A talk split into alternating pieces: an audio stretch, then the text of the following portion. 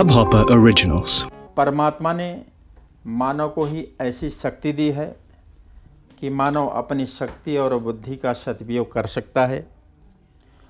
वह इस शक्ति और बुद्धि का प्रयोग भगवान के लिए करता है। तब मृत्यु से पहले ही उसे परमात्मा के दर्शन होते हैं।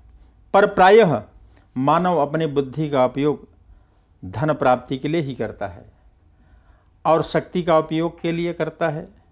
इससे वह अंतकाल में बहुत पछताता है। शक्ति और बुद्धि परमात्मा के लिए है। दुर्लभ मनुष्य शरीर पाकर परमात्मा के दर्शन के लिए जो प्रयत्न नहीं करता है, वह स्वयं अपनी ही हिंसा कर रहा है। ऋषि उसे आत्मघाती कहते हैं।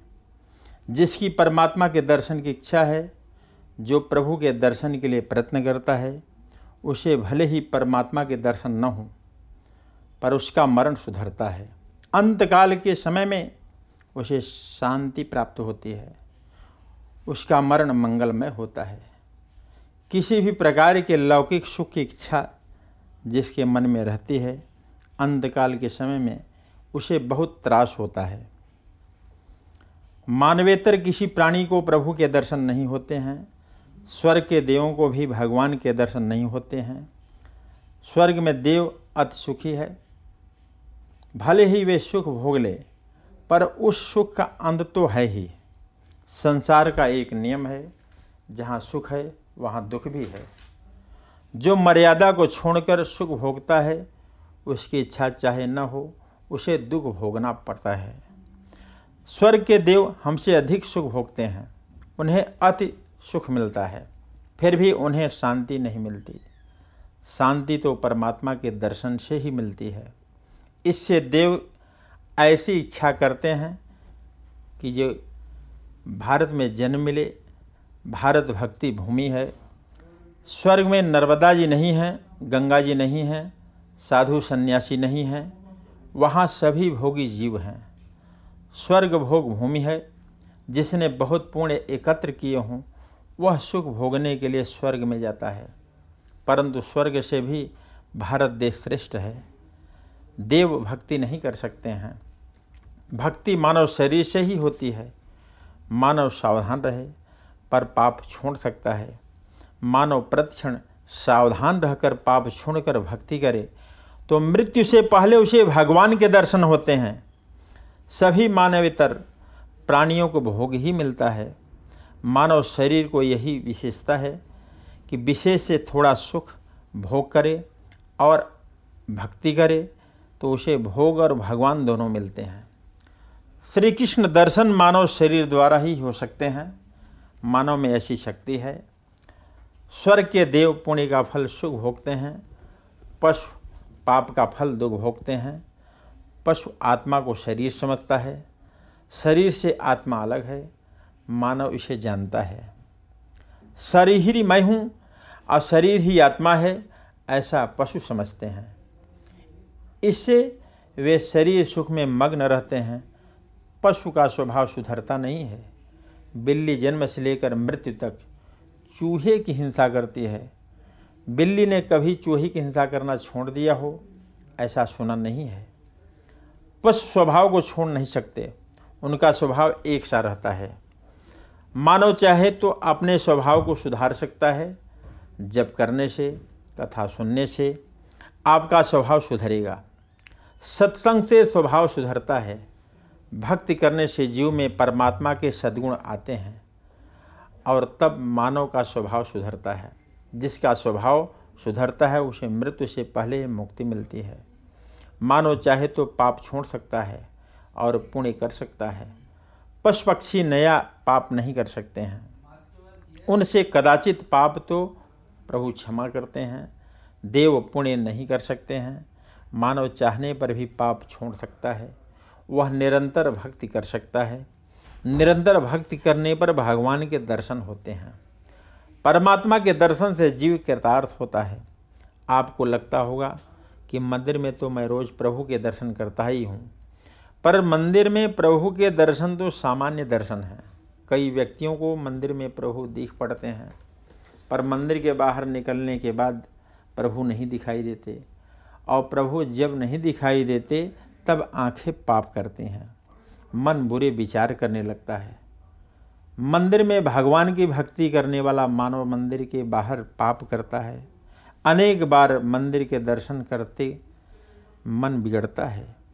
मंदिर में बहुत भीड़ हो जाने पर किसी का धक्का लग जाए तो मन अशांत हो जाता है। कईयों को ठाकुर जी के समक्ष भी क्रोध आता है। इससे यह सिद्ध होता है कि मंदिर में प्रभु के दर्शन उत्तम दर्शन नहीं है, साधारण दर्शन है। साधारण दर्शन से शांति भी साधारण ही मिलती है। थोड़ा सोचिए, मंदिर में आपको क्या दिखाई देता है? भगवान या मूर्ति? आप मानेंगे कि प्रायः मूर्ति ही दिखाई देती है। आँख को भले ही मूर्ति दिखाई दे, वैष्णव ऐसे ही भावना रखते हैं कि यह मूर्ति नहीं है। ये प्रत्यक्ष परमात्मा है, जिनका मन शुद्ध है उसे भावना से मंदिर में भगवान दिखाई देते हैं। ये प्रत्यक्ष साक्षात परमात्मा है। बैकुंठ के नारायण यही हैं, जो मंदिर में सिंहासन पर विराजमान हैं। वे साक्षात प्रभु ही तो हैं। हृदय में भाव न हो तो मंदिर में पत्थर की मूर्ति दिखाई देती है। वैष्णव मंदिर में मूर्ति के दर्शन नहीं करते, परमात्मा के दर्शन करते हैं। आप बहुत प्रेम भाव से प्रभु के दर्शन कीजिए। प्रभु के उपकार को अनुभूत करके थोड़ी स्तुति कीजिए, संकल्प कीजिए कि आज में मैं पाप छोड़ दीजिए। आज से मैं भगवान की कथा सुनने वाला हूँ। आज से मैं सत्कर्म करूँगा। अब मैं भगवान का हो गया हूँ। मैं ऐसा ही बोलूँगा जो मेरे भगवान को पसंद होगा। मैं ऐसा ही कार्य करूँगा जो मेरे प्रभु को प्रिय होगा। जब मानव पाप छोड़कर भक्ति का संकल्प करता है तब भगवान मन धीरे धीरे हँसते हैं। प्रभु को आनंद होता है कि आज मेरा पुत्र समझदार हो गया है। पत्थर की जब मूर्ति कभी नहीं हंसती है आपसे कभी पाप हो जाए तो पाप के बाद दर्शन करने पर आपको ऐसा अनुभव होगा कि आज भगवान नाराज़ हो गए हैं।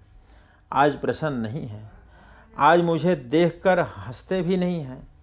भगवान दृष्टि नहीं डाल रहे हैं, बल्कि उपालभ्य दे रहे हैं। मानो कह रहे हैं कि मेरा नाम धारण किया, पर अभी तक पाप नहीं छोड़ रहे हो।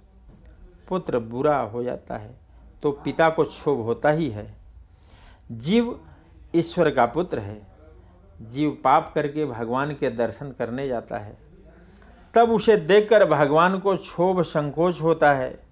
भगवान उलाहना देते हैं, मानो, कह रहे हो कि आज तुम्हारी ओर देखने का मन नहीं हो रहा है? मेरा पुत्र होकर ऐसा पाप कर रहा है। पत्थर की मूर्ति उलाहना नहीं देती। पत्थर की मूर्ति हंसती भी नहीं है। जिसका हृदय शुद्ध है, जिसकी आँख पवित्र है, जिसके हृदय में भावना है, उसे मंदिर में भगवान दिखते हैं। आँख से भले ही पत्थर की मूर्ति दिखाई दे, वैष्णव भावना से भगवान के दर्शन करते हैं। सौ रुपए के नोट में एक भी पैसा नहीं दिख पड़ता। आँख तो कागज़ ही दिखाई पड़ता है, किंतु आँख को भले ही कागज़ दिख पड़े, पर बुद्धि कहती है कि यह कागज़ नहीं है, रुपए हैं। वैष्णव मूर्ति के दर्शन नहीं कर रहे हैं, भावना से प्रत्यक्ष परमात्मा नारायण के दर्शन करते हैं। बाज़ार में हो, तब वह भले ही पत्थर की मूर्ति रहेगी, पर मंदिर में विराजने पर वह साक्षात भगवान का स्वरूप ही है। लोहे की छैनी अग्नि में गर्म हो जाने पर अग्नि का रूप ही हो जाता है। वेद विधि से प्राण प्रतिष्ठा हो जाने पर वह मूर्ति नहीं कही जाती। वह तो साक्षात परमात्मा का स्वरूप ही है। भावना से भगवान मंदिर में विराजमान दिखाई दे रहे हैं। भावना के बिना ही पत्थर की मूर्ति दिखाई देते हैं। आप जिस तरह मंदिर में भावना से भगवान के दर्शन करते हैं, उसी तरह प्रत्येक मानव शरीर में भगवान के दर्शन कीजिए।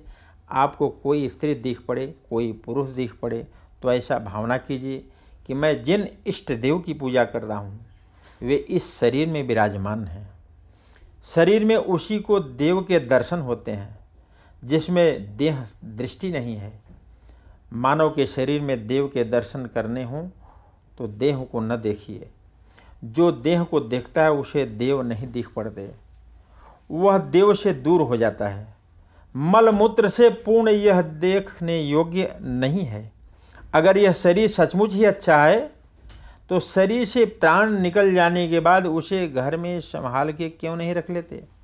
अगर वह अच्छी वस्तु है तो लोग क्यों जल्दी करते हैं? क्यों कहते हैं कि जल्दी निकालिए, नहीं तो वज़न बढ़ जाएगा। शरीर के भीतर भगवान विराजमान है। इसी से शरीर की शोभा है, देह की शोभा देव के कारण है। उसे ही देव के दर्शन होते हैं। जो देह से दृष्टि हटा लेता है, तथा जो देह का चिंतन नहीं करता है, आप आज से नियम लीजिए कि मैं किसी के शरीर को नहीं देखूँगा।